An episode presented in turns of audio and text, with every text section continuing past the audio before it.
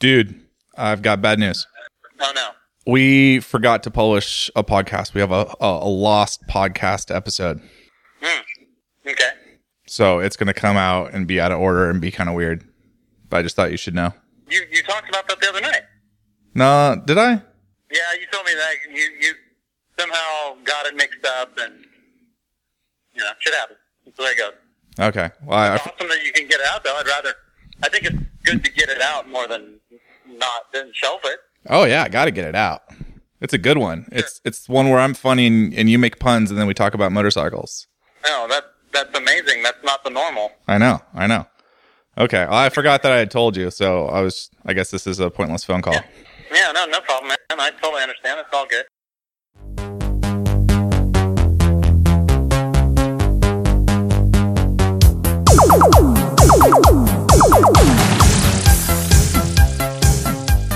Hello, I'm Jensen Beeler. And I'm Quentin Wilson. And together we are the Two Enthusiasts Podcast. Two Enthusiasts Podcast. It's all about Jensen this time. And you're so happy that you not only get to be featured, but then you didn't have to come up with a creative. Yeah, easy peasy. Just to slam that one right in there. Yeah, for sure. Quentin, before we get started, I want to tell you and our listeners about a new project that I'm working on. All right. That's a plug time. Plug time. So I'm starting a new podcast. I'm going rogue, sir. I'm done with your kickstand bullshit. I'm getting out of here. Oh, I don't think you're done. There's going to be kickstands on this somewhere. Oh, my gosh. You're going to be putting them up somewhere. Oh, my God. I'm going to be putting them up on my shelf. So it's going to be called Motorcycles on the Record, Motor for short, Motor Podcast. And the idea is that it's going to be kind of a... I keep using the word clearinghouse for like these interviews that I'm doing while I'm working for Asphalt and Rubber, but it's going to be more than that. It's going to be more sit down with roundtables with journalists, interviews with people inside the industry. Because we've done so many things where we have gotten little tangential bits from various people that might not make sense on our podcast, might not make sense on the MotoGP podcast, but it makes sense for a new thing. Right. Like, I think we'll still have guests on the show from time to time, guys and gals that ride bikes that are enthusiasts, and we just want to BS and talk about bikes. But This is going to be more nitty gritty. Let's interview and talk to someone in the industry about something that they're proficient in and what's going on in the zeitgeist and all that jazz. So this show today, we're going to talk about the Honda Goldwing and the Ducati Panigale V4, since I was at both those launches. So to kind of start this new podcast, I did a couple roundtable sit-downs with the journalists that were on these launches with me. After you had done the thing and got to chat about the thing with them. So just like you and I sit down on my couch every week and talk about what's going on in the industry, these are going to be journalists sitting down at the end of a press launch and talking about the bikes that they just rode and the things they just did, or going to a race and talking to a racer about whatever that is that they do, talking to CEOs and people in the industry about the challenges they are facing in their companies and building motorcycles and all that jazz. So pretty excited to get that going. You can look for it in iTunes. We'll put it up on the A&R for links and stuff like that. But if you like Two Enthusiasts, I think you're going to like this show too, because again, it's a bunch of people that are super stoked about bikes, talking about bikes. And Quentin, you're going to be on there too, helping me with a couple interviews. So right on. It'll be Sounds good. Yeah, for sure. And as we have seen, it's one thing that everybody talks about is there's a dearth of good podcasts in the moto world, and this will add to it for sure and be still separate. So I like it. Yeah. Yeah. I'm looking forward to it. So let's get into the nitty gritty, sir. It's been a while since we've podcasted this, and you have done all the things. Yeah. This is our first recording in 2018. Yep. And we're almost at like the end of the month. So it's just kind of crazy. Such is the backlog of the Two Enthusiasts Podcast queue. No comment, but yeah, let's go. Yeah, hey, anytime you want to edit a show, let me know. Yeah, sure. Edit out your... Good gracious. Yeah, it's been a busy couple weeks for me. I think we teased it the last show we did. I've been to the new Honda Goldwing launch, the 6th generation Honda Goldwing and Goldwing Tour. Get in there, Cody Kitty. What is it? So I like this bag. It's got a roll top, and I could put all my kitten toys in here. Like, and it's wax. It seems like it'd be good in the Portland weather. You have sturdy construction, and do you think there's any small pouches for catnip? Yeah, just put your head right in there. This is good radio. Yeah. Oh yeah, get a photo. We'll put it on Instagram. Great. Yeah. Oh, put a paw in. She's gone. She's going into the abyss. All right, we can keep going. We don't need to. All right. It's very distracting because it's right on my eye line. Oh, sorry. What else? Where was I? Rode the Goldwing. Rode the new Goldwing at, where were we? Austin, Texas. Just side out Austin, Texas. Snowed. We'll get to that. That's right. Then I had like 12 hours home to like just basically clean the Texan off of me. Hopped on a plane, went to Valencia, Spain. Brand new track for me to go. Didn't snow there. Did not snow. Perfect sunshine, 70 degrees. Yeah. Awesome. Never ridden Valencia, which is a fun track, but I don't know how MotoGP bikes race there. It's boring, isn't it? Like, yeah. Oh, it's weird. I didn't even mean to say it like that, but it's a very tight. It's tight. Yeah. Yeah, it's like a go-kart track. But really cool to view at, apparently. Yeah. Everybody says to go there because you can see all of it at once, right? You look out from the pit lane, and all you see are like the grandstands that kind of are along the edge. And like you probably can see, I think there's 13 corners in Valencia. You can probably see all, at least 11 or 12 of them. Like, I mean, there's really not much that would be hidden. Maybe a couple turns are a little down. Sure. But I was there riding the new Ducati Panigale V4S. And that was pretty awesome as well. So I am here to talk about those things, sir. Yeah, let's do it. Ask your questions. Let's dig into it. So I guess first off, what a weird thing I was just in Texas not too long ago for Thanksgiving, and it was wonderful.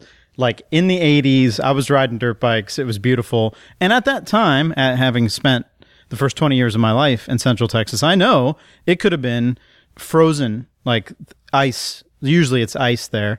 So I was stoked to be there in the winter. When I heard you were doing it there, I'm like, oh, well, that should be okay. But I'm like, oh, January, it's done. All bets are off, man. So sure enough, you happen to be there. And one of the few times, it doesn't snow in Texas that often, but it did this time, apparently. Yeah. Was it a heavy snow or was it just flakes for you? No, we got, how much snow did we get? We got like maybe an inch of snow, which then turned into ice pretty quickly. Yeah. And that was the real issue because we were going to go up to Fredericksburg and go into the hill country. Sure. And it wasn't so much the area around Austin where we were.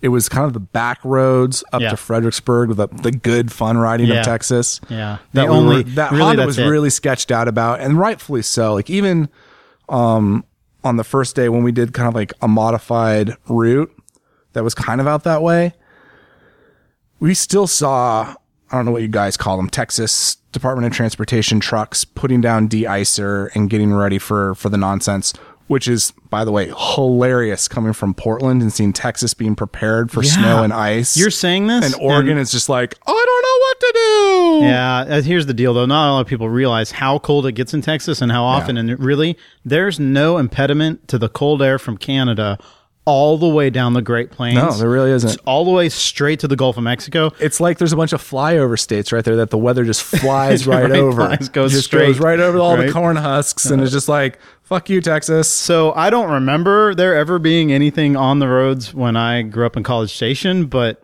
I can imagine some of the bigger areas have to. I remember being there with snowing in Dallas one time. Yeah, it gets cold there. The bottom line is it just gets cold as anywhere else. In Central Texas, you just don't know about it because in the summer, it's so hellishly, horribly humid, hot, right? Well, so how was it? What was the deal? So, oh man, this is such a complicated thing to talk about. As it turns out, that's what we're here to do. I know, right? It makes for a good show. Like the too long didn't read it TLDR review is, I hated it. It's the best bike in the class. Yeah. I mean, so it is what it is, right? Yeah, it's a big huge, ass heavy thing. Motorcycle that you just pound pavement on all day long. It's a couch with wheels. In Honda's lineup, it sits somewhere in between like the Civic and the Accord. You make that. you were waiting for that one. That's really good. But look at the pricing on those vehicles, and at $26,700, $200 within a Panigale V4. We'll get to that. It is like a, I mean, you can price a Goldwing up pretty quick. That's the base model. You can get well into the 30s with the airbag and the DCT. You can, it gets expensive quick. You're talking about an airbag on the bike, not you riding it. Right. Not a Takata airbag too, by the way. Although it's funny, like right when I got back home to Portland, there was a it's like the third issuance of a recall for Honda Goldwings with airbags because they had the Takata. Oh, they had the same thing that was everything with an airbag has like Takata in it. They're like the number 3 airbag provider in the world or something. So you had to be impressed by its functionality, right? So that's what I say. Like me as Jensen Beeler, Asphalt and Rubber, sport bike guy, track enthusiast. It's not my jam.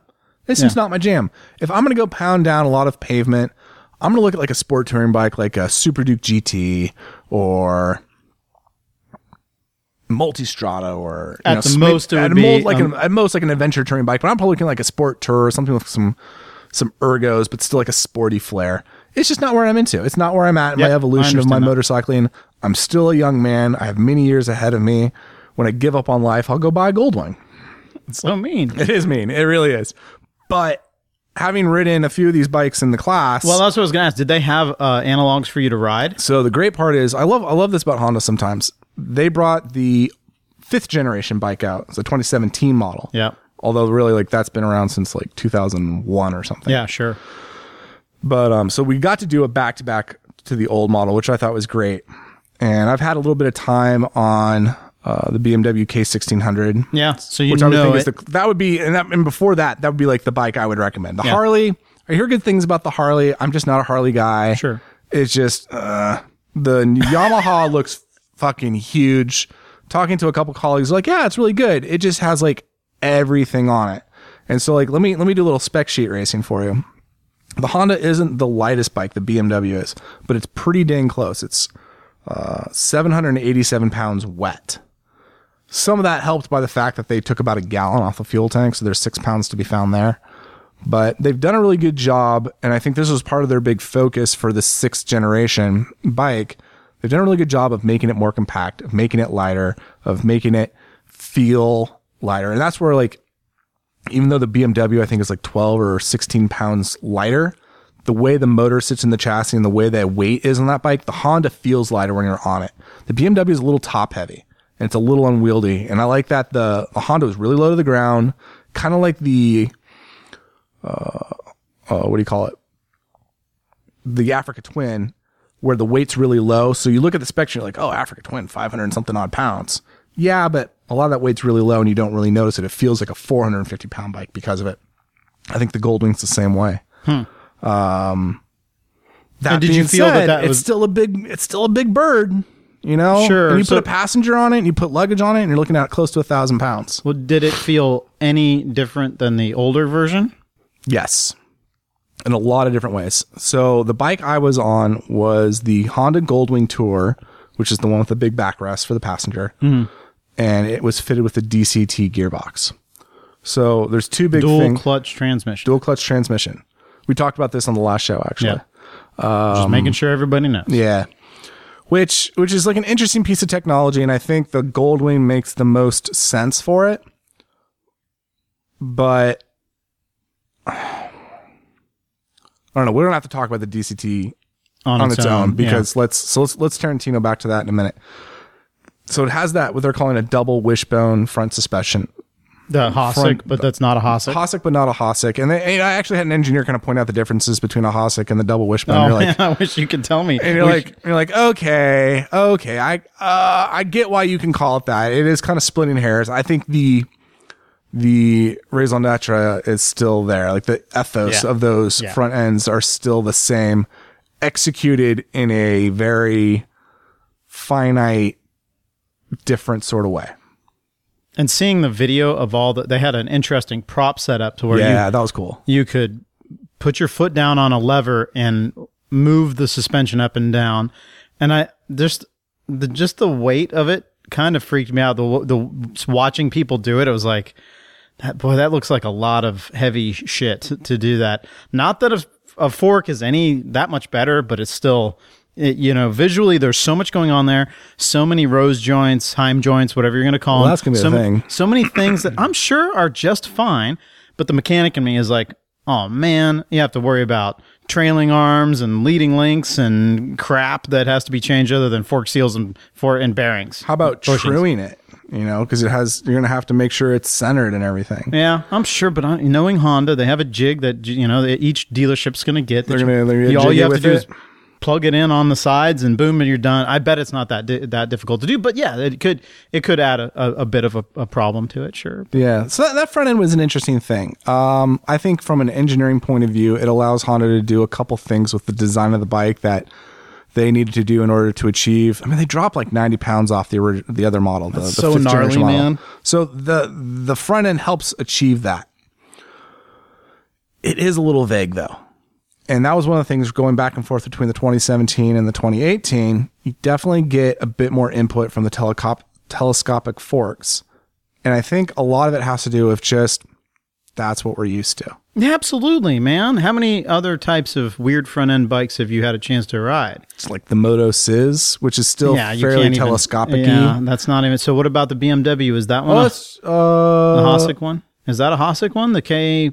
Telelever. Automotive type. Telelever. It has the Hosek style, which I don't think they call the Telelever. No, I think that is the Telelever. Are you sure? No. I don't know. BMW speed. Bottom line is it doesn't have telescopic forks. But if you haven't had a chance to ride many BMWs, but you have. You spent... It's the Duolever. Duolever. The rear. So this is why I already get fucked up. The Paralever is the rear suspension. The Duolever is the front suspension. And the Telelever is on the R bikes. And it's a different type of right. Again, it has what looks like telescopic forks, but they're actuated in a way that, again, gives a strange feel. Guiding tubes, yeah. Yep. So, having spent time on a Bimota Tessie, which has a... Super weird. Hub center steering. And having spent a lot of time on a R-bike from the early 2000s, I spent a few thousand miles riding one of those, sport-oriented bike.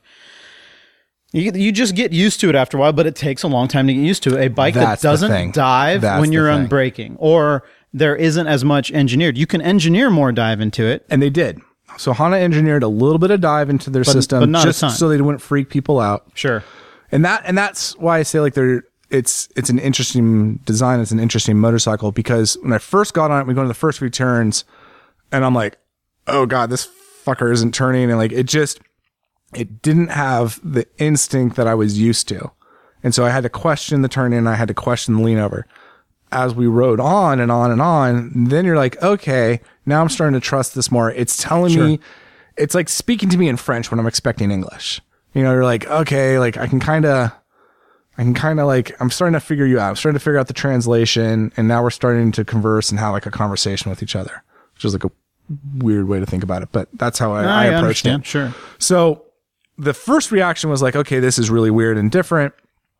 And then as the day goes on, like, okay, now I trust my turn-in points. And we had one in photo stop and my passenger's like, I thought you were going to go fast. And I'm like, okay, let's go. And like threw it around some more. Wait, hold on. So you had a passenger? I had a passenger. The whole time? The whole time. Like, and you never rode the bike without a passenger? Not very far without a passenger. Huh. Okay. So that was planned into it. Honda went to the extra effort of saying, hey, we're going to get passengers for you, or we're going to allow you to bring passengers. They encouraged us to bring a passenger because for them, the use, this whole trip was designed to be around like what they foresee being the typical use case for the bike. And Honda has a bit of research that suggests that Goldwing touring people aren't going across the country with it. They're going on weekend trips. Yeah. By and large, there are people that do it a lot and they're very visible to most of us in the industry. You think, that's what you think of when you think of Goldwing people. They go all over the nation. Aero-stitched suits, CB radios. But it's just like Harley people. You assume they're all riding. Often those bikes just languish in garages. Often. Same goes with a Goldwing. Just because it's owned doesn't necessarily mean it's constantly going back and forth across the United States.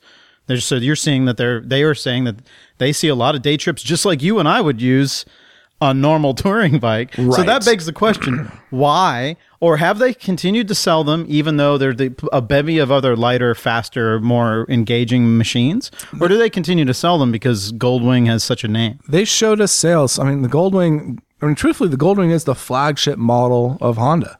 Just as, you know, we'll talk about the Panigale is the flagship model of Ducati. Like, this is their bright star in the lineup. And I think that's why at one point in time they were made in the USA. Now they're made back in Hamamatsu. What is it? Yeah, they were made in Marysville for a real long time. Yeah. So yeah, it's interesting from that perspective, but they looked at the data, they did their market research, and they basically built this bike around what they see the core demographic doing with it, which is weekend trips with a passenger, mm-hmm. with luggage for 2 or 3 days, that sort of thing. Which I think is very neat that they decided, hey, not only you're going to come here, but we're encouraging you to bring somebody, because that shows it up. That shows what the bike does. This is exactly the kind of trip. It's like, oh, hey, you live in Austin. You're going to go get away for the weekend, go up to Fredericksburg, ride the twisty road, stay in a nice place and overlook the river and come back down and back to civilization. So it makes sense from that. My only issue with it is I think Honda got hyper-focused on that data and maybe ignored some of the more minority users that still have like a strong voice. Like we said, like the people that are going to go from coast to coast, north to south, pole to pole, whatever crazy mileage. And they might do that maybe a couple times a year. They're retired and they do it a lot. Because I think the biggest detriment, if we want to get into like deal breakers, is the luggage. 110 liters of luggage. It's down like 40 or 60 liters from the previous model. Holy shit. A lot smaller. The pannier boxes are 20 liters each. No, they're 30 liters each. The pannier boxes are 30 liters each, and they're oddly shaped. Huh. And the top box is 50 liters, and it doesn't hold 2 helmets. What? If Honda says it does, bullshit. No one on our ride could get 2 helmets in there. Huh. I think it's very specific brands, very specific models, and very specific sizes. And even then, you still have to kind of origami. Like I was told, you have to like put them on their side. I'm not putting my helmet on its side inside the box. It's going to go all scratched up. But like my passenger and I, like the weather was really variable. We started out in the morning. It was like a little bit under 30 degrees. We finished the day, it was almost 70. Yeah. So we had a couple different layers. Classic Texas day. Couple different layers, couple different visors, some water, some snacks. A good test of having all the crap. But like not a lot of gear. Like we're not sitting down here like packing a lot of clothing. Filled the panniers with that, no problem.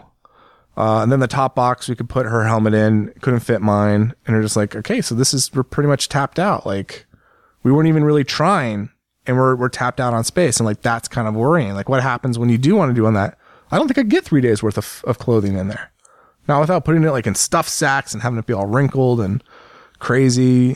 I don't know. I feel like that's a huge miss for Honda. Did you look at the old bike and open up the bags and see? I didn't open up the bags and see it on that, but I know what the specs are. Yeah. The difference, though, between 40 liters that is oddly shaped and 40 liters that is well shaped does make a difference as far as packing. Yeah. Right? It's like having what we're used to.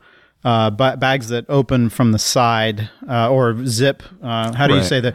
We always call it vertically split instead of with a cap, a horizontal cap, right? That makes a big difference because it makes it kind of fucky to be vertical, even though I'm used to it. When you unzip the pannier and all your stuff falls out. Uh-huh. Yeah, I love that. I love that design. So on the Honda, it's kind of a hybrid. Like a quarter of the things come up. Is that right? It's still a side loader, but it's got a pretty big top that kind of like, you're not going to like lose all your stuff out in the wind, whatever. But this comes back to like, the boxes were really cheap feeling. There's a couple things, all the luggage spaces on the Goldwing felt really, really cheap. And that was really surprising for something that's almost 30 grand. You're expecting satin lined. No. I mean, just fit and finish. Like, there's an alarm system. There's like a warning system on the dash if your luggage compartments are open. Oh, that's good. Every time we open up luggage, I get an alert. We have to go back, slam it shut because it just wasn't latching all the way.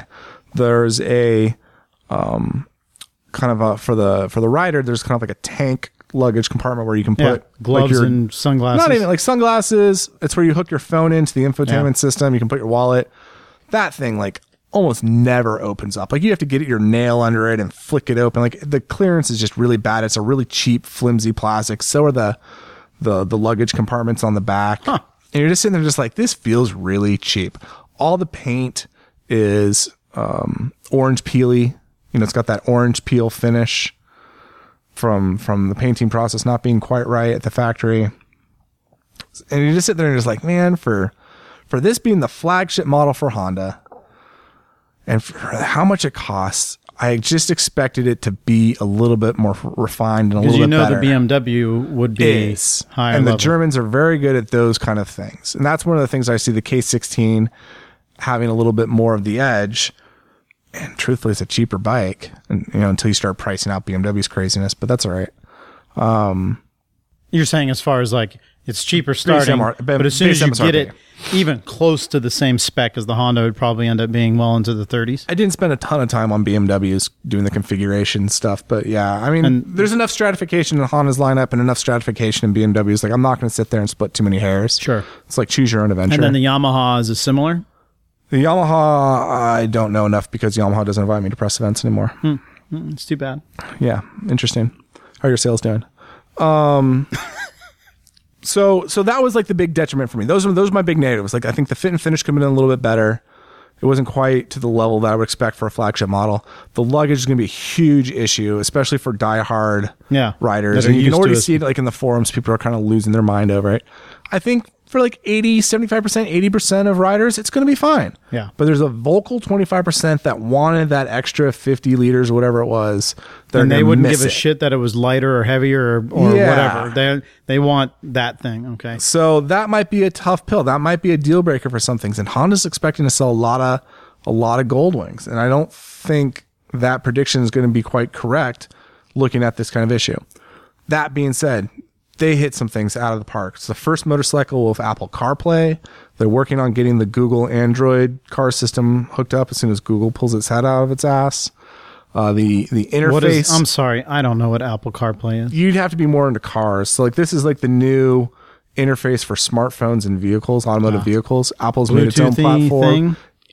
You have to connect via a hard cable. Huh. But yeah, it's so like I could listen to Spotify, even though and have the menu for Spotify be on the infotainment system. Got it. Okay. And I could use my Apple Maps, and it'll pull my contacts. So it's just like a way of the phone being a bridge to the apps you already have. Sure. And Apple's got their own version. Microsoft has their own version. Google has its own version, and they're all kind of fighting it out to see who wins. Got it. So if I go buy one of these things, I have a Samsung-based or Android-based thing.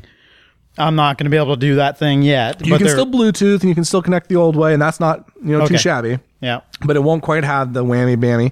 And Apple CarPlay, it has its own issues, and I don't want to get into it too much. Yeah, sure. Got it. That's an area that's evolving. It's just interesting to see, and I'm just glad that Honda was like, hey, this is something that's in the space. We might as well get on the front side of this now, right? Yeah. I mean, truthfully, every manufacturer should be jumping on these bandwagons because every one of their riders has a smartphone with features that they would like to be able to use. Sure. The interface for the buttons and for the infotainment, the windscreen, all that's great. You know, they really did a great job of making a really good cockpit for the rider. Really big flat seats for the passenger and the rider. It's very comfortable. I still kind of preferred the 2017 seat, the older seat, because it kind of cupped you a little bit better, but not making like a huge thing out of it. The thing that is really interesting, and this is what I wanted to get to, was the dual clutch transmission. And so this is the third generation dual clutch transmission DCT from Honda. So the first was in the VFR 1200. The second was in Africa Twin. I keep wanting to say Trans Alp. I'm dating myself. I think the Trans Alp is coming. I think they're making a Trans Alp. We should get into that. Yeah. But that's, to me, that's what a Trans Alp was, because we didn't have an Africa Twin until now. Anyway, so this is the third version, right? And that motor, and I made a facetious post of the engine. You had posted a picture of both engines, right? And I was like, "Which car did this come out of?" Right? Because it's to me, that's obnoxious. It's a huge car engine looking thing. It's a 1.8 liter engine, and it could literally go in a car. It would work pretty well in a car, I'm sure. It would. It makes like 120, 130 horsepower and 125 pound-feet of torque. Like it's like Honda Civic. Yeah, Yeah, sure. But the DCT is interesting, and I think they made some interesting advances with that. So, I mean, it's way more overdriven than the previous model. I think fifth gear on the old bike, which is 5-speed, is just a tad under sixth in terms of ratios. And then the DCT adds a 7th speed to it. So you're cruising at like 1,500 RPMs at freeway speeds. Barely loping along. Which is awesome. And that's where I think they're making their mileage gains. And then when you whack it open at that, it probably goes okay. Well, that depends what mode you're in. And this is another thing I think Honda did really well, where the riding modes are actually different. Like the touring mode, if you're touring and it's in 7th and you're on the freeway, truthfully, you're in seventh when you're doing like 35 miles an hour. It just loves putting you in seventh all day long. You give it some gas and you don't really go that quick. And then maybe it downshifts and it kind of goes like, you're like, okay, but it's touring mode. You put that thing in sport mode and that bike wakes up, and that's cool. You put it in economy mode, it fucking sucks, but it's not doing any gas. Like it's exactly what it should be doing. Economy mode should suck because you're out there just like, hey, I want to get as many miles as I can. Yeah, sure. You got like your catheter. I'm gonna draft this Prius. Yeah, I'm gonna draft the Prius. I'm gonna get 800 miles on this tank. All right, old timer. And then I didn't really do rain mode, but I'm sure it just less power, less throttle input. You didn't do rain mode even though it was icy, or it wasn't icy when we were out there. We had a pretty good day. Oh, okay. It was the next day that we had the ice apocalypse. Okay. And we didn't ride. Okay.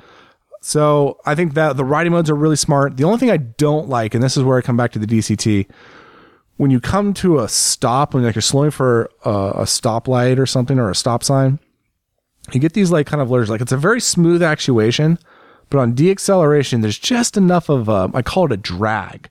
Your head doesn't like do the thing, but you feel it kind of go. Your head doesn't do the thing. You know, like where your head like makes that lurch and then your passenger like head like hits you in the back of the head. Yeah. It doesn't do that, but you feel the bike lurch and then lurch and then lurch as each gear is being downshifted. Ah, okay. And as you're slowing down. As you're slowing down.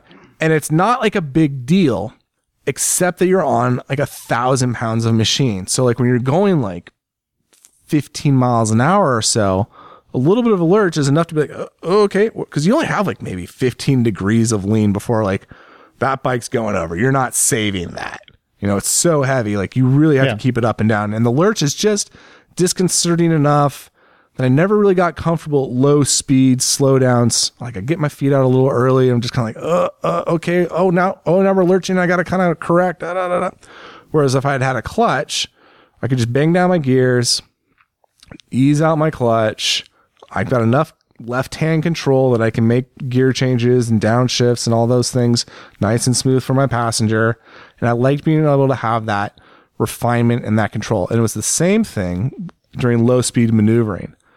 When we were leaving the hotel in the morning, the very first like 10 feet on the bike, we get on it and like I just start going towards this stone wall because I don't have the clutch to feather the throttle and the power coming out of the right hand was so kind of quick and torquey that I kind of like the bike kind of got away from me where I'm just like, oh my, okay. Oh, we're heading towards this wall. I better dip it in and make my turn because otherwise we're going to go hit something. I'm going to look like an idiot. And it was just like the lack of being able to feather the clutch as I'm giving throttle input to modulate the power and to modulate my slow speed turning. That takes a little getting used to. Yeah, I was about to say, you get used to that, though, right? You get used to it, but it's easier to get used to it on a bike like the VFR and the Africa Twin that are much, much lighter. When you start putting this on 1,000 pounds, you know, 800-pound bike. Oh, yeah, sure. It exacerbates any weird little thing like that. It gets a little bit more thing. Now, got used to it over the course of the day, but that was one of the things that struck me. Like, you know, I really do like having, especially when we jump back to the 2017 model, it's like, yeah, I really do like having that clutch. They make it without the DCT. They do. Okay. They do. And that's where I sat there. I'm just like, I don't know if I get a DCT bike. What did the mode change the way the downshifting happened, or did it happen in any one? Pretty much the same. I mean, actually, truthfully, I think touring was the best. You put in the sport mode and it's downshifting quicker, so you're higher in the revs. That's why I asked. So I figured there had to be a little bit of that. Yeah, you get them a little bit more drag. But I think overall the bike's really, really good. There's a couple things like the bags and the fit and finish that I really don't like the choices that Honda made there. I don't know if I'm sold on the DCT, but there's a couple cool things that the DCT allows them to do, which I kind of get. But I think Honda's going to do well with this bike. I'm not too worried for them on it. I'm not the demographic. You and I aren't the demographic. Sure. So it's kind of hard to speak to that sometimes, but like putting myself in that space and looking what's in the market, I totally get this over Venture, like Yamaha Star Venture. You know, that weighs 960 pounds. You know, it's ridiculous. The Harley weighs 910. And not everybody, as awesome as V-twins are, not everybody wants that. And the idea of having a boxer, if for those who don't know, this is a boxer 6-cylinder. Yeah. So flat, a flat 6. Which is ironic compared to the BMW being an inline six. It's not that ironic because BMW has some pretty epic cars in its past that are inline sixes, but... Well, I think the motor layout is really what makes those bikes so different for me, because the inline six, it's a little taller, sure. The engine's a little bit higher, and that's my complaint about the BMW, because at the end of the day, like, with such heavy bikes, you really are managing the weight. You really are like, okay, if my passenger is squirreling around on the back seat, maybe doing something with their radio, whatever, or getting their phone out, and I'm stopped and the bike's doing this little downshift, like, that can make for an interesting situation, as it can on any motorcycle. Sure. But it only gets more of a big deal when you are managing so much weight, like 1,000 pounds plus on some of these bikes. What did your passenger think about it? Liked it a lot. Thought the back seat was really comfortable, a lot of wind protection. Did your passenger also get a chance to ride it? No, and that's one of the interesting things. So my passenger's 5'2", and we talked about her maybe riding it. She's a very accomplished motorcyclist. And, you know, we're kind of looking at it, and she sits on it, and she's just like, yeah, I can kind of flat foot it, and I can kind of like, she can kind of get it up, you know, vertical and stable. But it was one of those things where, like, if I'm having trouble, like, keeping it in, like at 15 degrees, like, for her, it's almost like a 5-degree delta. Yeah. It's just like, I just don't feel comfortable. Fair enough. And that's why I asked, because I knew the stature of the person. So I was thinking, there's a chance that person can ride that. But, you know, all of us could ride weird shit. Doesn't mean it's a good thing. Doesn't mean it's justifiable to do every time. Could she do it? Absolutely. Did she want to? No. And I think that's the key. And that might be the thing that I would say that Honda made a miss on this. I think this segment kind of makes a miss. Like, you really kind of are. I mean, granted, my passenger is quite short. She's a foot shorter than me. But like an average height woman, maybe it changes a little bit. But I do think there is kind of a thing where, like, you are kind of segmenting out shorter riders by having vehicles like this that are so tall. Now, there might be a shorter option seat. I think that sounds right if I go back in my brain.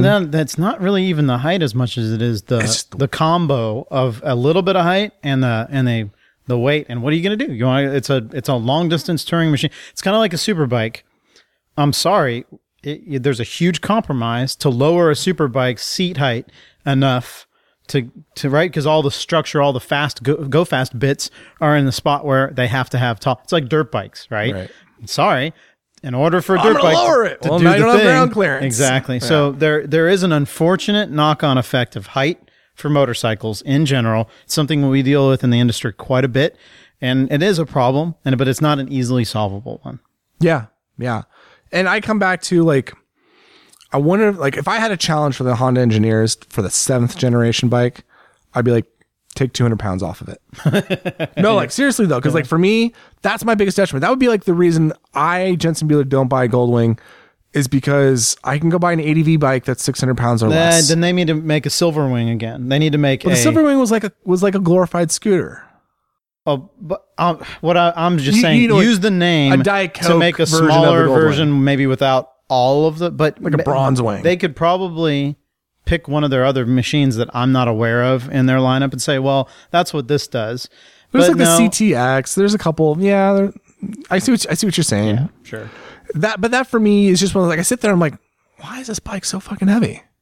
Like, what is it about this bike that makes it so heavy? It has to carry that goddamn engine. And I'm sorry, I don't care how light they make it. That is a big engine and it makes a lot of torque.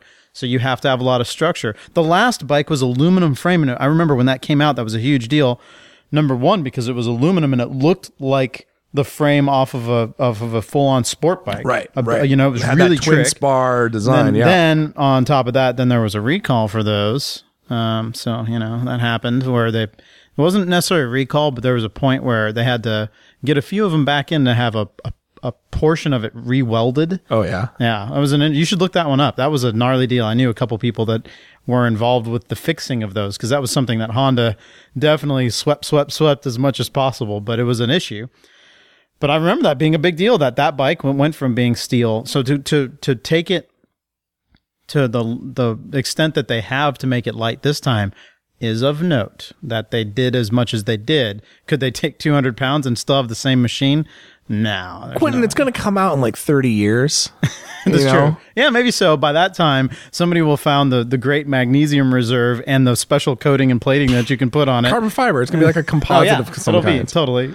But like, you know, you make the joke, but like, I think that's legit. Like, you could get to that point where that really would be my challenge to them. Make this bike lighter, because the things that you're making refinements on, like, okay, the switches are a little bit better. And it's actually, one of my colleagues was telling me something like there's 30 less switches on the new model versus the old model. That's gnarly. And hopping on the old model, I was like, holy switches, Batman. Like there's a lot going on. It's like almost like the Farkles, like the ADV guys that are like super into their Farkles. I feel like the touring guys are just super into their switches. Absolutely. Give me all the switches. 18 switches for the CB radio that I don't want to use. I'm just sitting there going like, really? Like, really? This entire panel is CB radio. I figured you for a ham radio operator. No, I'm not that weird. I could imagine. I could see it. I don't like talking to people. That's my thing. I don't want to talk to people. Breaker, 5'9". Oh God! What's your 20? I'm hauling a big load. Oh no! God damn it! You know, he's like bound and down, man. It's just not my jam. Okay, so lots of switches, and a lot of it was tightened up by the interface, probably with some sort of a round dial thing, which is great, but you can't use it while you're actually moving, which is dumb. What? And then the handlebar, because then there's the handlebar version of it, which is really kind of cumbersome with thick gloves. So the BMW one, there's a circly thing on, and that's on like the on the bar, right? That's on the clutch side, yeah. And that's pretty good. Yeah, that seemed to be a good one. What about? Does it have a reverse? Yes. And did you use? There's a crawl mode and there's a reverse. I use those. They're great. You kind of have to like.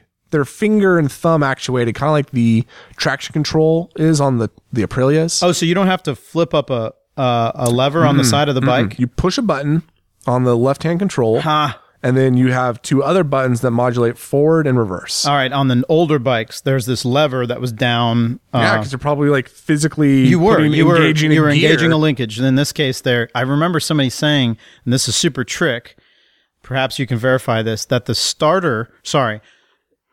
generator is what is what they're using to use as a reverse gear. The starter and the generator are integrated, and they use those. That's for super trick. Forward crawl and the reverse crawl. So that super trick. Everybody super needs trick. To know how rad that is. That is super awesome, right? And this is my favorite feature of the bike, and it's kind of like one of those just for like a techie. I want to see it. Who came up with that? Yeah. Who came up with that? You get a raise. You're right. You get like extra Mountain Dew at the end of the year. That was a good call, because we were just talking about this today, that trying to make a reverse for the Altas, because it's literally why wouldn't you? A button. It's a firmware change, which is substantial. You have to do a lot for that. But then all it would have to be is a couple of guidelines, bike stationary, press a button, goes in reverse mode, only goes so fast.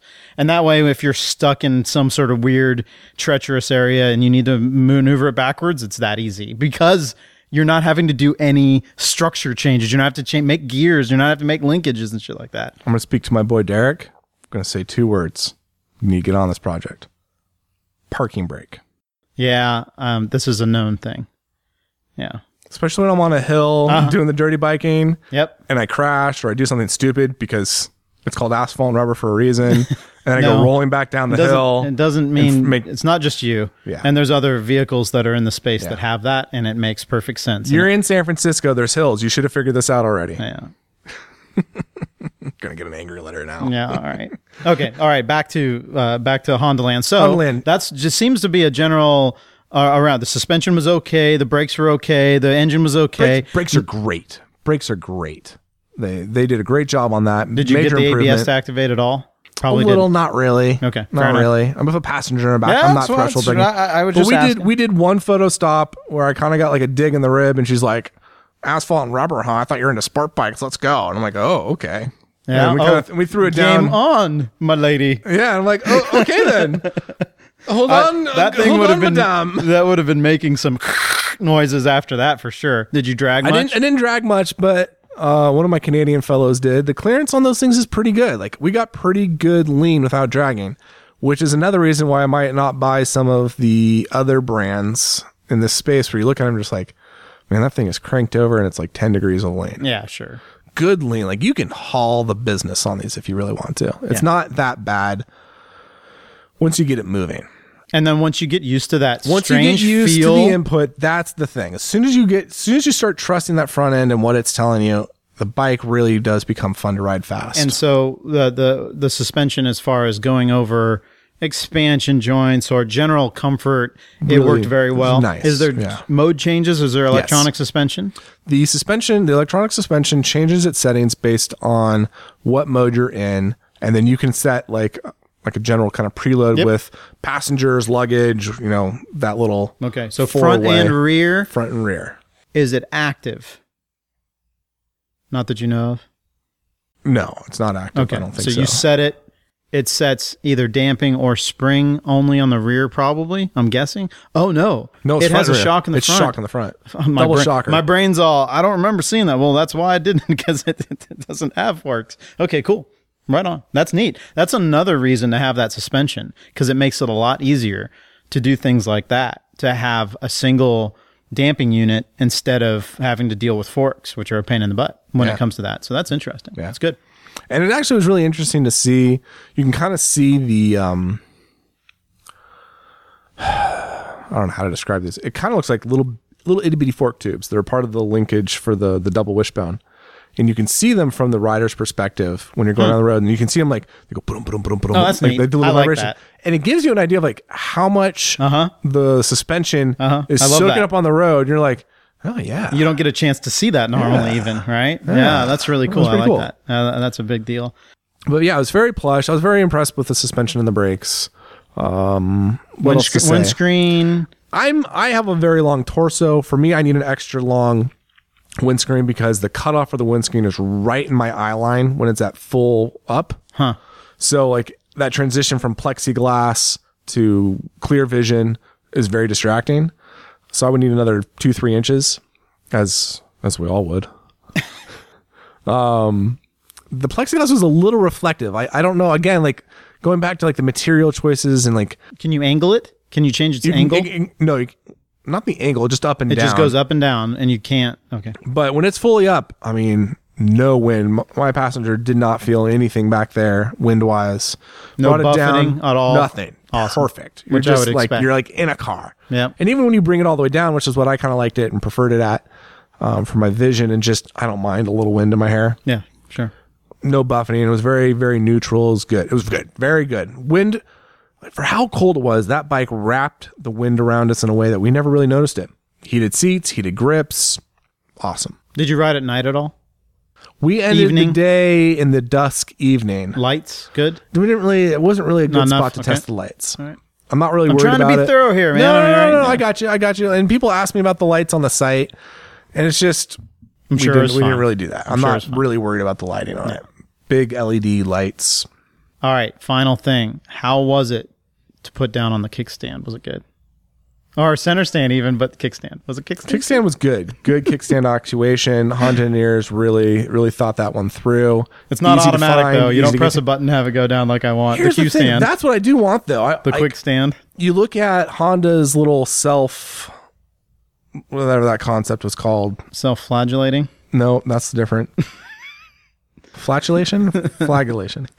Flagellation. Like a flagella. Flatulate, self-flatulating. You're doing that all the time. You mean the bike that holds it, that balances on its own? Whatever that one was. For me, I think that's got to be a feature in the next bike. And that should be like, if they can figure out a way to like, weight, but definitely have this. I want you to drop 200 pounds, but make it have a gyro that keeps it upright. I have very high demands for the Honda engineering team. I have very high expectations. I bet the gyro could be part of that starter / reverse gear somehow. Yeah, just figure it out. Figure it out. They're clever little fuckers. They'll figure it out. Absolutely. It'll end up being a flywheel, and then it'll actuate something else. It'd be great. Yeah. Little clutches, little two-way clutches for doing that. Well, that'll be around the time when the TCT, the triple clutch transmission comes out. For sure, right? And then it's going to be like the 4 clutch. There's going to be a whole thing like that. They're going to Honda that one into oblivion. I just built a Lego. Oh yeah. It's a Porsche 911 GT3 RS Lego. It's a 2,700 piece Lego. and it was like $275 or $300. It's gnarly. But I've built a few of these Lego Technics in my day, and I hadn't built one in many years, probably 10 years. So I saw somebody else on Facebook with it, and I was like, oh my God, I have to have that. So I ordered it up for Christmas for myself. So I got it. It has, and I'm not kidding you, I don't even know how to describe it. It has a paddle shifting that you can shift from the cockpit.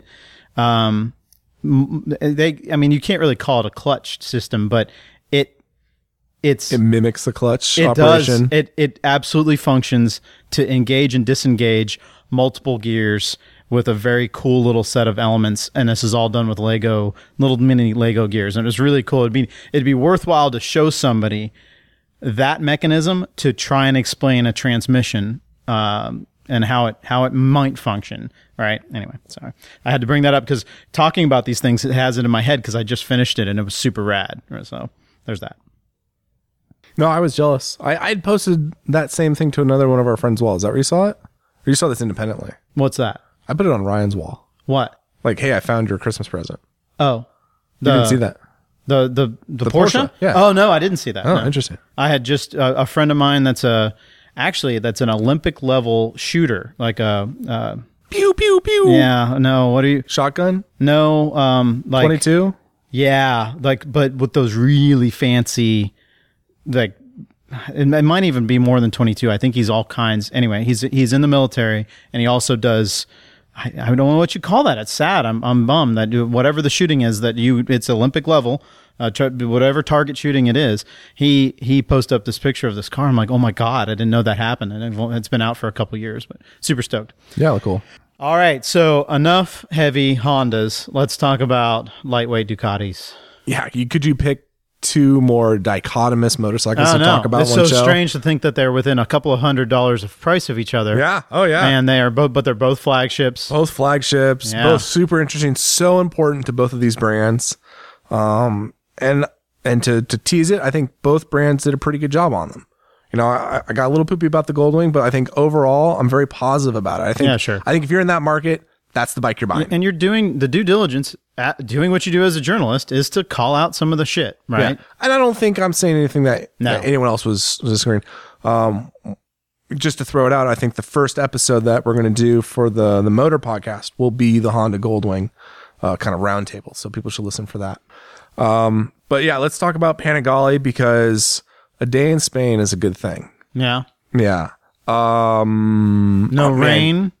In Spain. The rain in Spain. No pain in Spain. We should have thought about this ahead of time. we could have slayed this, and we're just totally screwing it up right now. Sorry. But yeah, the bike's awesome.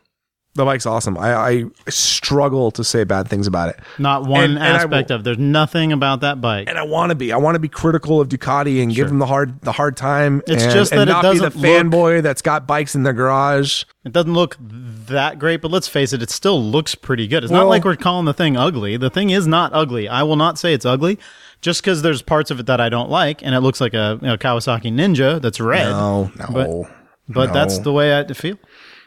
No. I'm trying to pull it up on my computer so I can get your reaction, but my iPad's being slow. Yeah, here it goes. The old Panigale was a good looking motorcycle. Yep. The new Panigale looks just like the old Panigale. It's not a good looking motorcycle, but here's the biggest problem of that. Quentin, look at this picture.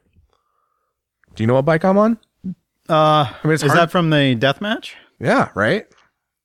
I mean, that's the thing. When you see, I think I posted another photo to social media. When you see people on the bikes, they look like they're on the old model. Sure. It's really hard to tell them apart.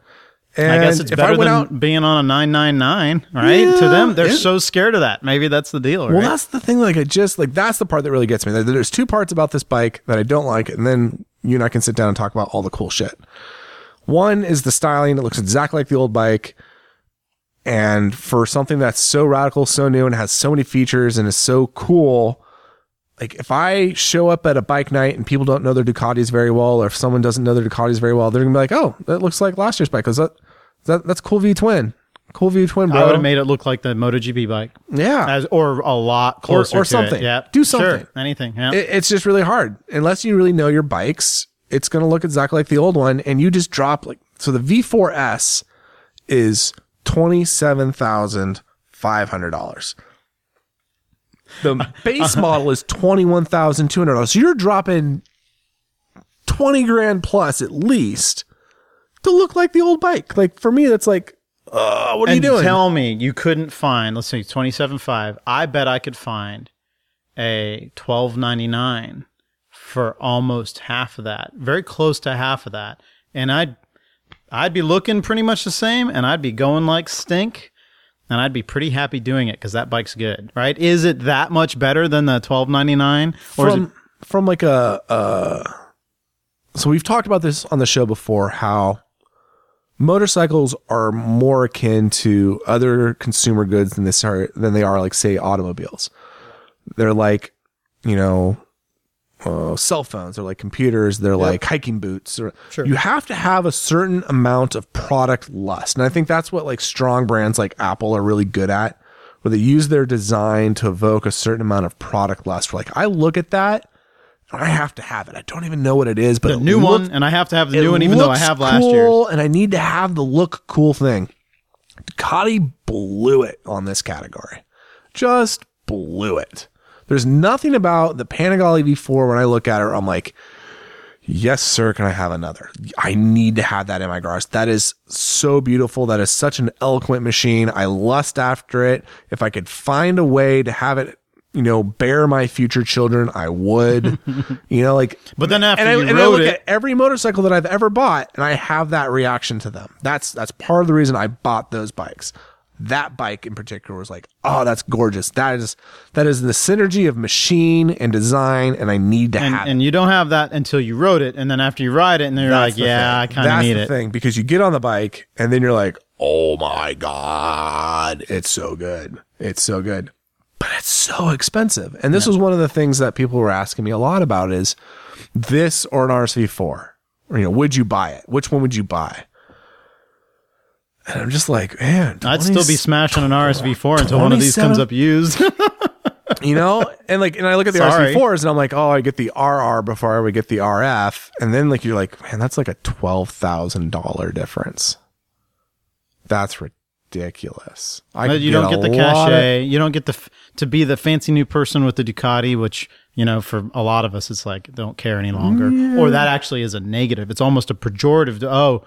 You're a Ducati owner. I think Ducati owners don't care about the fact that they're Ducati owners. No, this is true. You're right. So there's like a part of them just like, oh, you guys. Like, and the Euro's a little weak, and there's a little kind of a thing. And there's some features where I can see like, yep, you had to command a premium over the outgoing bike because there's certain things this does. Like what? We'll get to that.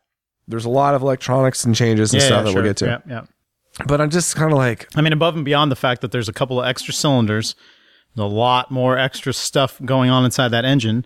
It's got to be expensive to manufacture, even compared to a 1299. I bet it is. Not hugely, but enough. I mean, I think you're making like Ducati's apologies, but I don't necessarily disagree with you. But it is one of those things where I'm just like, man, put me in the... If I'm just sitting there and being like, which bike's the better bike? Ducati's the better bike. Sure. It's the better bike. Like, which you one, can say that which one am I going to buy? Super tightwad Jensen that doesn't spend like $3 to fix a stupid wheel bearing sometimes. Yeah. I don't know. It's really expensive. Sure. But it's so good. So we're at Valencia. Perfect day. Super technical track, which I thought was really smart by Ducati because it would have been really easy for them to take us to Mugello. It's time to go to Monza and you get to let it scream. Well, that's the thing. Yeah. Pick a track that's really fast. You know, for me, it's like Mugello would be like the quintessential track for an Italian superbike launch, huge long front straightaway where you could just show off this 214 horsepower beast that you've created, and you know, fast flowing, fun to ride, so you know people are gonna have a good time, and you don't really have to worry too much about it showing like the weaknesses of the bikes. You're just showing all the strengths. Yeah, sure. And it's like the quintessential Italian, like, you know, I'm making a hand motion that people can probably recognize. Flagellation. So I like the fact that they're like, yeah, we're going to take you to a pretty technical track that's pretty short, that's really going to be more about chassis dynamics and handling and braking than it is outright power. And I'm like, all right, kudos to you. Because that would be one of the few things that was a negative about the original, let's call it the 1199. The first time most of us got on it, we're like, well, it's amazing, it's fast, and it's light. It burns up rear tires pretty well, and it doesn't really feel that fantastic, and I'm going to have to make some adjustments. But there's all these adjustments, but then people were racing them and not really going that well on them. Nobody was able to find the setups well. It was like the early BMW S1000RR, where it's like, you know, it's good. It's on paper, it's rad. Why isn't it better? Why isn't it faster? Why aren't these lap times as good as the ones I was doing on my 1098 or 1198, et cetera, et cetera? Right. Whereas this one, it's pretty fucking clear right off the bat that it is a faster bike that does things better, that handles better, that brakes better, that accelerates better. Yes? Yes. With the caveat that it is a cheater motor with 1,100 cc's. 100 cc's, meh. It's 10% more displacement. 1299, I guess, is my answer to that. Right? It's just, I just say that because it's not an apples to apples comparison. It's an apples to pears, and Ducati's playing that game. And I don't like it, but I get it. Yeah, sure. Same you way. Know, for me, the OCD guy needs like 1,000 cc's versus 1,000 cc's. And you'll get it, but it'll take a year. Well, and then that's like the $40,000 bike versus the $18,000 bike, and it's not a fair comparison. So they're playing that game. And oh, by the way, Ducati is very keen to do any sort of head-to-head comparisons now. I bet. And I'm like, yeah, because you got the new bike out with 100 cc's extra. With 100 cc's extra. Now, but it's granted, not the 100 cc's that's going to make the difference from my standpoint on the high horsepower numbers. It's the 15 fucking thousand RPM redline or 14.5, right? 14.5. That is unreal. And right? Then you put the Ducati Performance Akrapovic exhaust on. And it allows you, which then has the ECU update, whiwhich puts your redline at 15,000. Which is that's amazing. Right? That's the thing, it's and that's really high for 1,000. And from a rider's perspective, this is kind of going back to the 1199 days. Yeah, high RPM. Where we are back to a super revvy motor. You need to keep it on the boil. Like the first time I got out there. Now, granted, like I don't know Valencia from Adam, so I'm having to learn this track the first session, and I'm just poking around. And I look down, and I give it some gas, and I'm like, why am I not going anywhere? And I realize, like, oh, I'm in fourth, and like a second gear turn. And I'm like, oh, well, that's weird. But my butt dyno's like not used to, oh, I really need to keep the revs up. I really need to get on the boil here. Sure. Like putting around really isn't the thing. As like a normal person on a 4-cylinder inline, right? You're used to you gotta kind of re-switch the brain there a little bit. And then, you know, once you get up to speed and you're hitting your apexes and your markers, and you're like, oh yeah, okay, this starts making more sense. But it is very, very, very revvy, and you definitely gotta keep it on the boil. You gotta manage that. Whereas like the Panigale, especially like the 1299 Panigale, well, definitely the 1299, not the 1199. The 1299, you can kind of get away with being a little lazy. Yep. Short shift that thing and just kind of brap around as that's the beauty. And I'll say it. I've said it many times on the show. I'll continue to say it. That's the beauty of the twins is you can be lazy.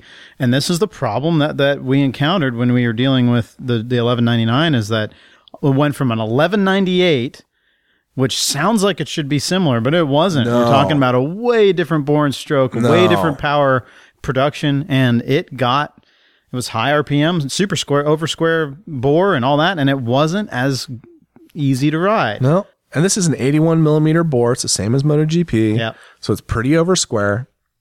Yeah. So you're doing that game. And I think that's part of the reason why Ducati did the 1100 cc displacement.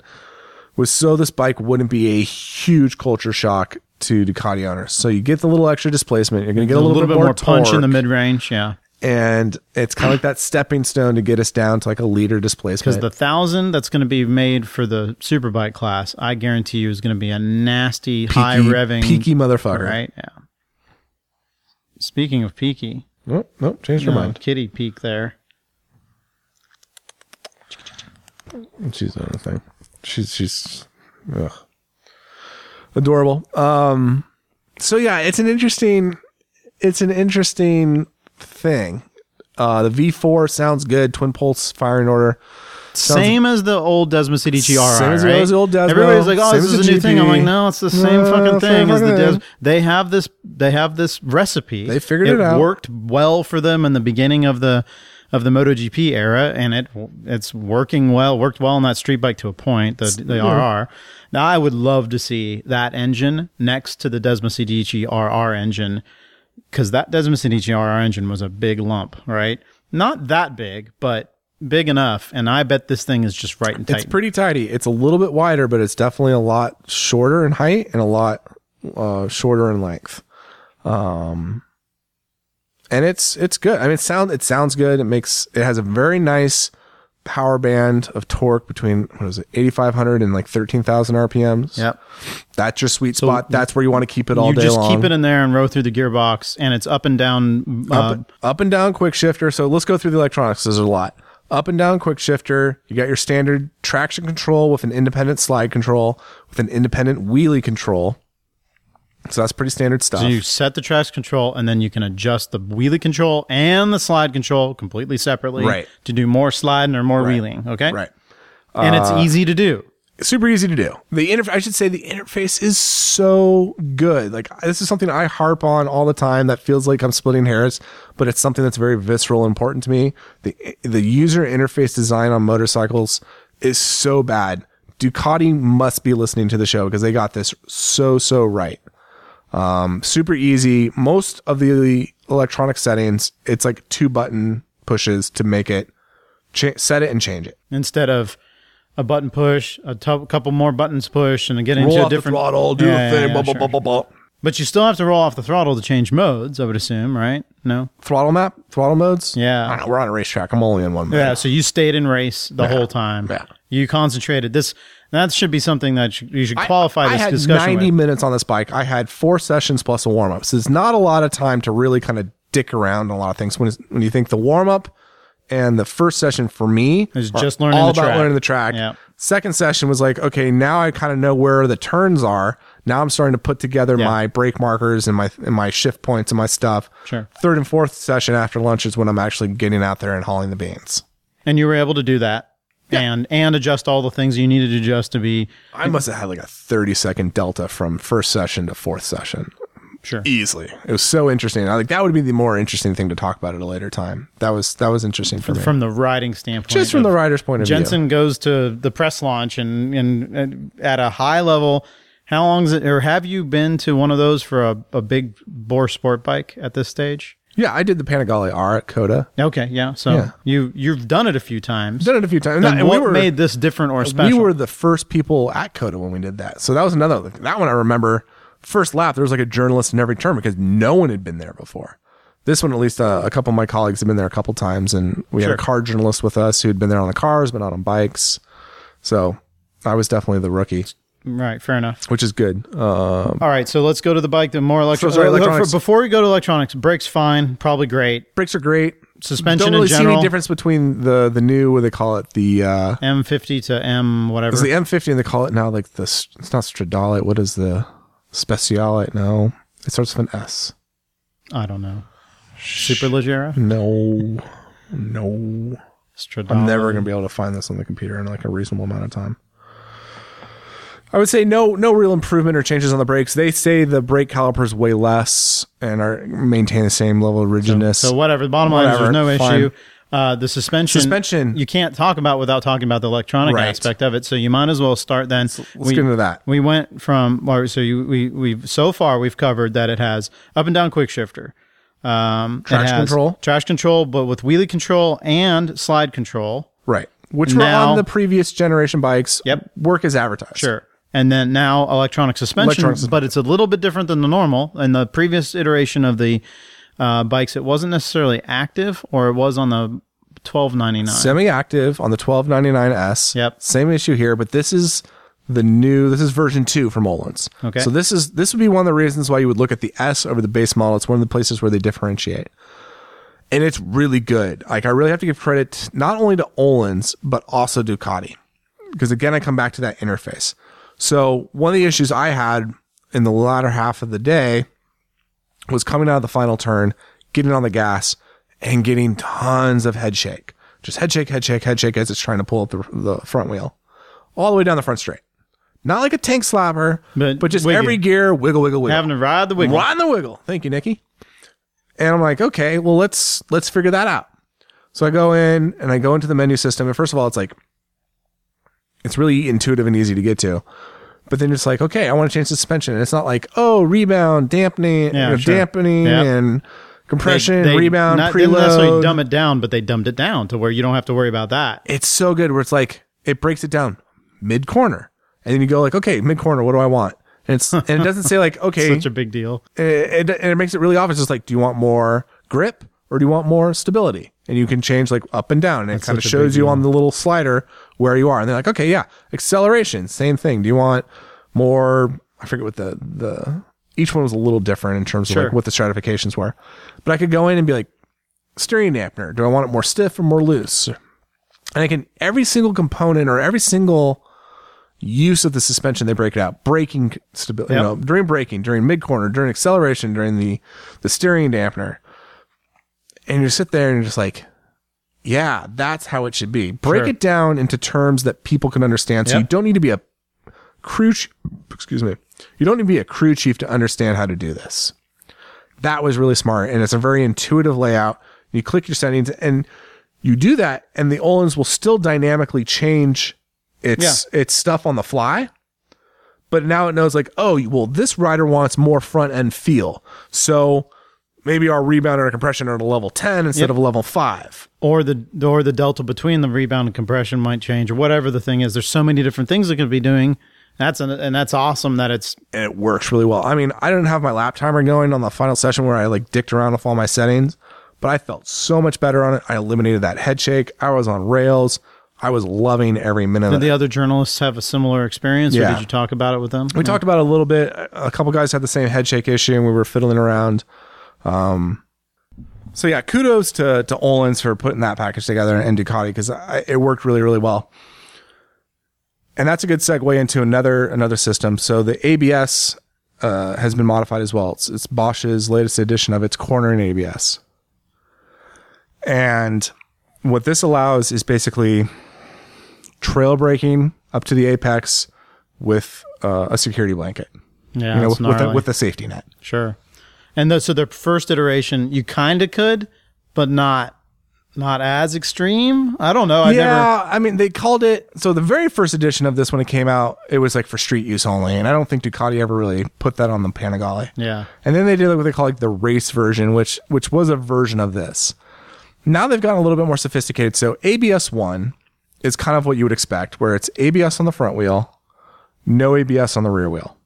And they say that you can trail brake up to the apex with safety. But if you grab a handful of brake with a panic stop kind of situation, you will lock the front and tuck it. Yeah. Where things get interesting is the ABS2 mode. ABS on both wheels. You can trail brake the front brake up to the apex, still grab a fistful of brake, and the bike will save itself. It'll intervene quick enough that you won't tuck it. But more interesting is now it has a rear wheel slide issue for the rear brake. That works in conjunction with the slide control? No, it is separate. But okay, so this is it's like the corner entry. It's the backing it in like a Moto 2-star mode. You got to imagine, and for a lot of racers, the rear brake was an aid for, it was almost like traction control. A lot of people would use, Freddie Spencer would talk about using the rear to, you know, get on the throttle, get the thing spinning up, but then having the rear to kind of keep it from spinning too much. So that's, in my brain, that's what I thought of Thirst. This makes maybe more sense to, okay, corner entry, you could be on the rear and you can dial in slide there. Yeah. So it's kind of cool. Now I have a hard time like understanding like when people are going to use this. Cause I feel if you're someone that knows how to step out the rear wheel, then you already know how to do that with the clutch or with the, and if you don't know how to do it, you got no business trying. Because you're going to end up in a thing, but maybe unless you have a button, because now you have the button, so it's kind of cool. So when you actuate the rear brake, you really got to like try to lock it up, which is really hard to do. Yeah, your brain does not want to do it. Right. If you know what you're doing, you shouldn't be doing it this way. So what you do is you lock up the rear wheel, you push down as hard as you can on the lever, give the bike some lean, give it some good front brake. I think you need to be going at least 65 miles an hour. Huh. There's certain thresholds of when it kicks in. But you feel the ABS do like a quick little cycle, do like one or two pulses, and then it modulates the rear brake pressure to allow the rear end to come around. And I think that it's up to 12 degrees. That's so gnarly, dude. Just the idea that they're able to do this, right? So it's not locking up the rear wheel. It's using the ABS to modulate the pressure to get that rear wheel to slow down and to step out, and then you go on your way. Pretty cool. I don't know. I'm waiting for it to come to the hypermode turn. That's the bike that happens. But what I'm waiting for is MotoGP to have no more electronic controls is what I'm waiting for. I think of all these things that have probably been used for a decade and how it's pressing the easy button sure, you have to be able to tune the bike for this, but I don't like the idea that this is something that you can just take away the skill that is the modulation of the clutch and the rear brake and the slide in, and then having to manually do that with your wrist on the way out. Instead, you have to, and it does take just as much skill on the engineering side to get that shit to work, but I think it does make it way too easy. You know, like, I come back to the thing, if I'm going to spend $28,000, sure, I want to look the part. I want to look like Rossi. I want to look like Davi. I want to be the guy. I want to be the Marquez. Sure. So why not have the rear wheel slide? It's cool. Yeah, I like it. No doubt. Absolutely. I can't wait to try it for sure. No doubt. So that's an interesting little new item that I really enjoyed and thought that, like, all right, that's some clever shit. Now that's a Bosch system. That's not a Ducati system. I think they have an exclusive on it for like a year or two. Yeah, sure. But bottom line is they had to work with them. That can't be just, you're not just going to throw that system at an existing bike. It has to be engineered with the bike as well, right? Speaking of which, we should talk about the tires. Okay. Pirelli Supercorsa SP V3. So it's their third generation of that tire. But the more important thing, 260/17. So a 16 out of 55. Yeah. So a big, thick balloon on the rear. It looks like a balloon. It's the same size that they use in Superbike on the slicks. Yeah. And so it's derived from that. In fact, when Ducati was developing the Panigale V4, they started out with World Superbike spec slicks to get the stuff kind of going before Pirelli came in and murder World Superbike with this bike. Once they get it in, they're just going to run roughshod over the entire. I don't think that the rest of the field's going to recover. This is I'm going to lay this out. Kawasaki's going the fuck down, and I don't think there's going to be much competition for a long time. We've already seen Kawasaki scale back how much it's spending on its Superbike program compared to Ducati. The question is, do they answer in kind? Sure. They can scale back because their bike's so good. Their team is so good. Their riders are so good. Two of the best riders in the world. They don't have to worry about it because it is a good package and they have it set. Yeah. And Ducati, meanwhile, has been putting quite a bit into it with a turd wedge of a bike. And now this thing is going to be We should have prefaced at the beginning of the show, this bike was built to win World Superbike. Yeah. Period. Yeah. Wow. Period. That's all they care about. And if they sell some bikes along the way, cool. You think so? Absolutely. I didn't think it was that extreme, but fair enough. I think they wanted to. I think they're feeling like their time in MotoGP is coming. They want to have the Superbike thing. I think they want to be the guys, and the guys and gals. And gals, yeah, absolutely. And on the GP side, they have to be seeing that the GP isn't translating to unit sales. It's good. It's in a wonderful halo. They have to do it to keep their DNA, but it's not doing the thing that a good Superbike team would have been doing for the past 10 fucking years. I think Ducati is proof that race on Sunday, sell on Monday is total bullshit, because they have sucked for so long and have had record sales throughout that entire period. Yeah, sure. So sure, let's just completely debunk that. You say record sales, but on the Superbike side, everybody's languishing, and they haven't done that great. Now they want to get back a little bit of that and keep their street bike cred up, whether it be for a scrambler or for a multistrada. To have a World Superbike winning, it adds a lot of legitimacy for sure. If it's not just the MotoGP bike, but their street bike, right. I think there's a balance with that they need to find, and they're going to do that. And I think it's good to hear, good to see. Yeah. It's I mean, like, we were sitting around afterwards talking about it. And again, we'll have a kind of a roundtable on the Motor podcast. But it was really hard to come up with things we didn't like. Chassis handles really well. That front frame design, it works. There's no excuses. Cockpit's good, comfortable. Cockpit's great. I mean, the riding position feels like the old Panigale. Yeah, sure. So there's no real changes there. You know, my issues with that machine are still the ones I had when I first saw it. And when we first heard kind of about what it was going to be and saw the spy photos, it was like, no, it looks just like the old one. I don't lust after it like I do. Like when the 1199 came out, I lusted over that. I was like, that's a good looking bike. I want one of those. It's not the case here. It's like that design is, how old is that design? 2012. So, I mean, as far as like when it was first designed, I think when it came out to the public. Yeah. 2012. So it's been around. Years. Yeah. It's kind of stale. Price is really tough. It's really, really tough. But I think if you want the best bike on the market, that's what it's going to be. Now the question will be, what do the other brands do in response? Yeah, sure. Because when you look at the Superbike regulations, they have so obviously created a market for homologation specials.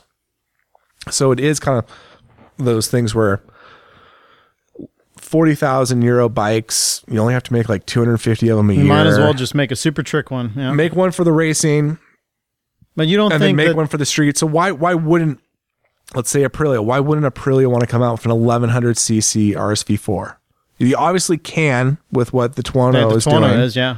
I don't know. I mean, I don't know from an engineering point of view if there's limitations that start changing internally, but obviously those cases can do it. You know, so do you do that for the RR and then the RF becomes the 1000cc bike? And then, you know, this becomes like a kind of a thing because for Ducati, I can get it where it's like, hey, yeah, we can punch it up to 1100, 1200 cc's and still be one of the lightest bikes on the market. Whereas like before, you know, let's say 10, 15 years ago, if you add another 100 cc's, you're adding like another 30, 40 pounds. So there's kind of like this like detriment to doing the whole no replacement for displacement game. Sure. But if you've got the chassis design and the technology that allows you to do it, why not? And maybe that's where people start going with it. I don't know. I'm very curious to see what the response from the other manufacturers is going to be now that Ducati is doing this game with a 4-cylinder, not a 2-cylinder. Yep. Be very, very curious.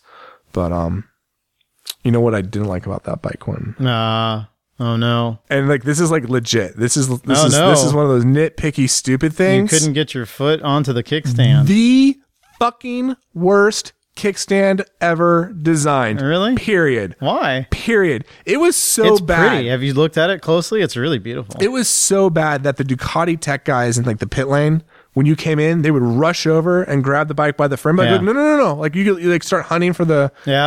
Like no. It's okay. I got it. It's okay. They didn't want you to even have to. Like, is it so bad that you actually have to get off the bike? Did not ever get the kickstand down with my foot. I had to reach down with my hand every time and flick it. I tried it with my toe. I tried it with my heel. It's so far forward. And the bottom of the kickstand is directly underneath the rear set. So you can't get it from there. So you have to go to the nubbin. And the nubbin is so small that even if you find it, even if you get your foot on it, you just slip right off because there's not enough of a... And the purchase is so bad. Some people have trouble finding the nubbin. It's a tough thing to find sometimes. It's the nubbin. The nubbin is real. It's not a myth, but it's very difficult to find. So never got it down. Got it up a couple times, but never got it down. All right. Well, that's all that matters. That matters. I was sitting there and I'm like dicking around a thing in the pit lane. And the entire time I'm like, this is going to be all we talk about on the podcast. Oh, dicking around with the nubbin. This just like Quentin and I are going to have like a 20-minute conversation about this stupid fucking kickstand. It is so bad. Like I just sit there and just like, what were you guys doing? The irony. What were you doing? Oh, I got another story to tell you. This is a good one. Claudio Domenicali, not a slow guy. No, he's not a slow guy at all. You don't fuck with that guy. Absolutely. So they had for us the, what they were calling like the performance bike. So it was a V4S, but it had the exhaust and a bunch of parts from the catalog. 226 horsepower. My first session was on that bike, which was a totally wasted experience because I didn't know where I was going.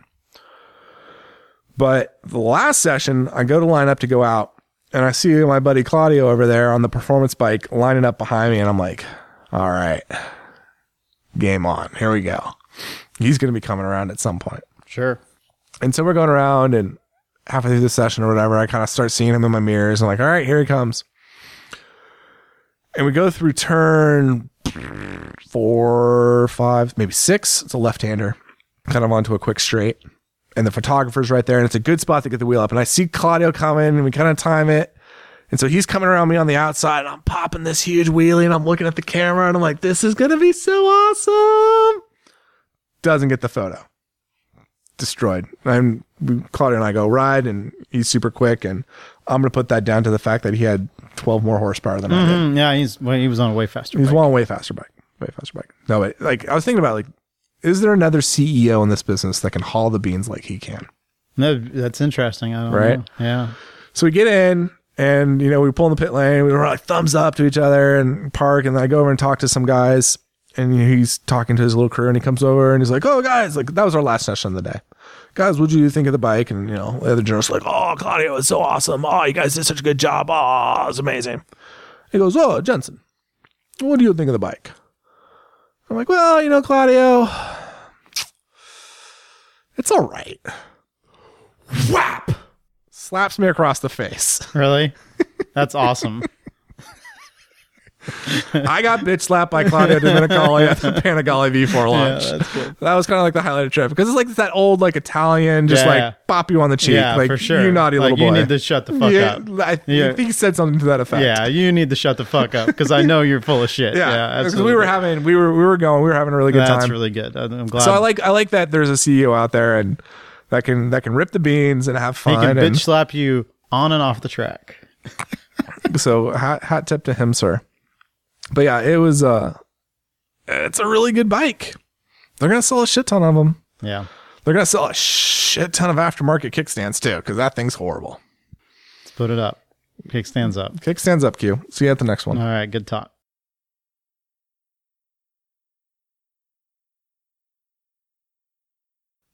COTA.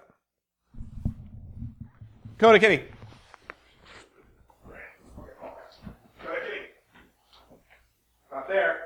Not there. Ugh. She's doing it? Ever since I got back. Killing me, COTA. And she did it fine yesterday.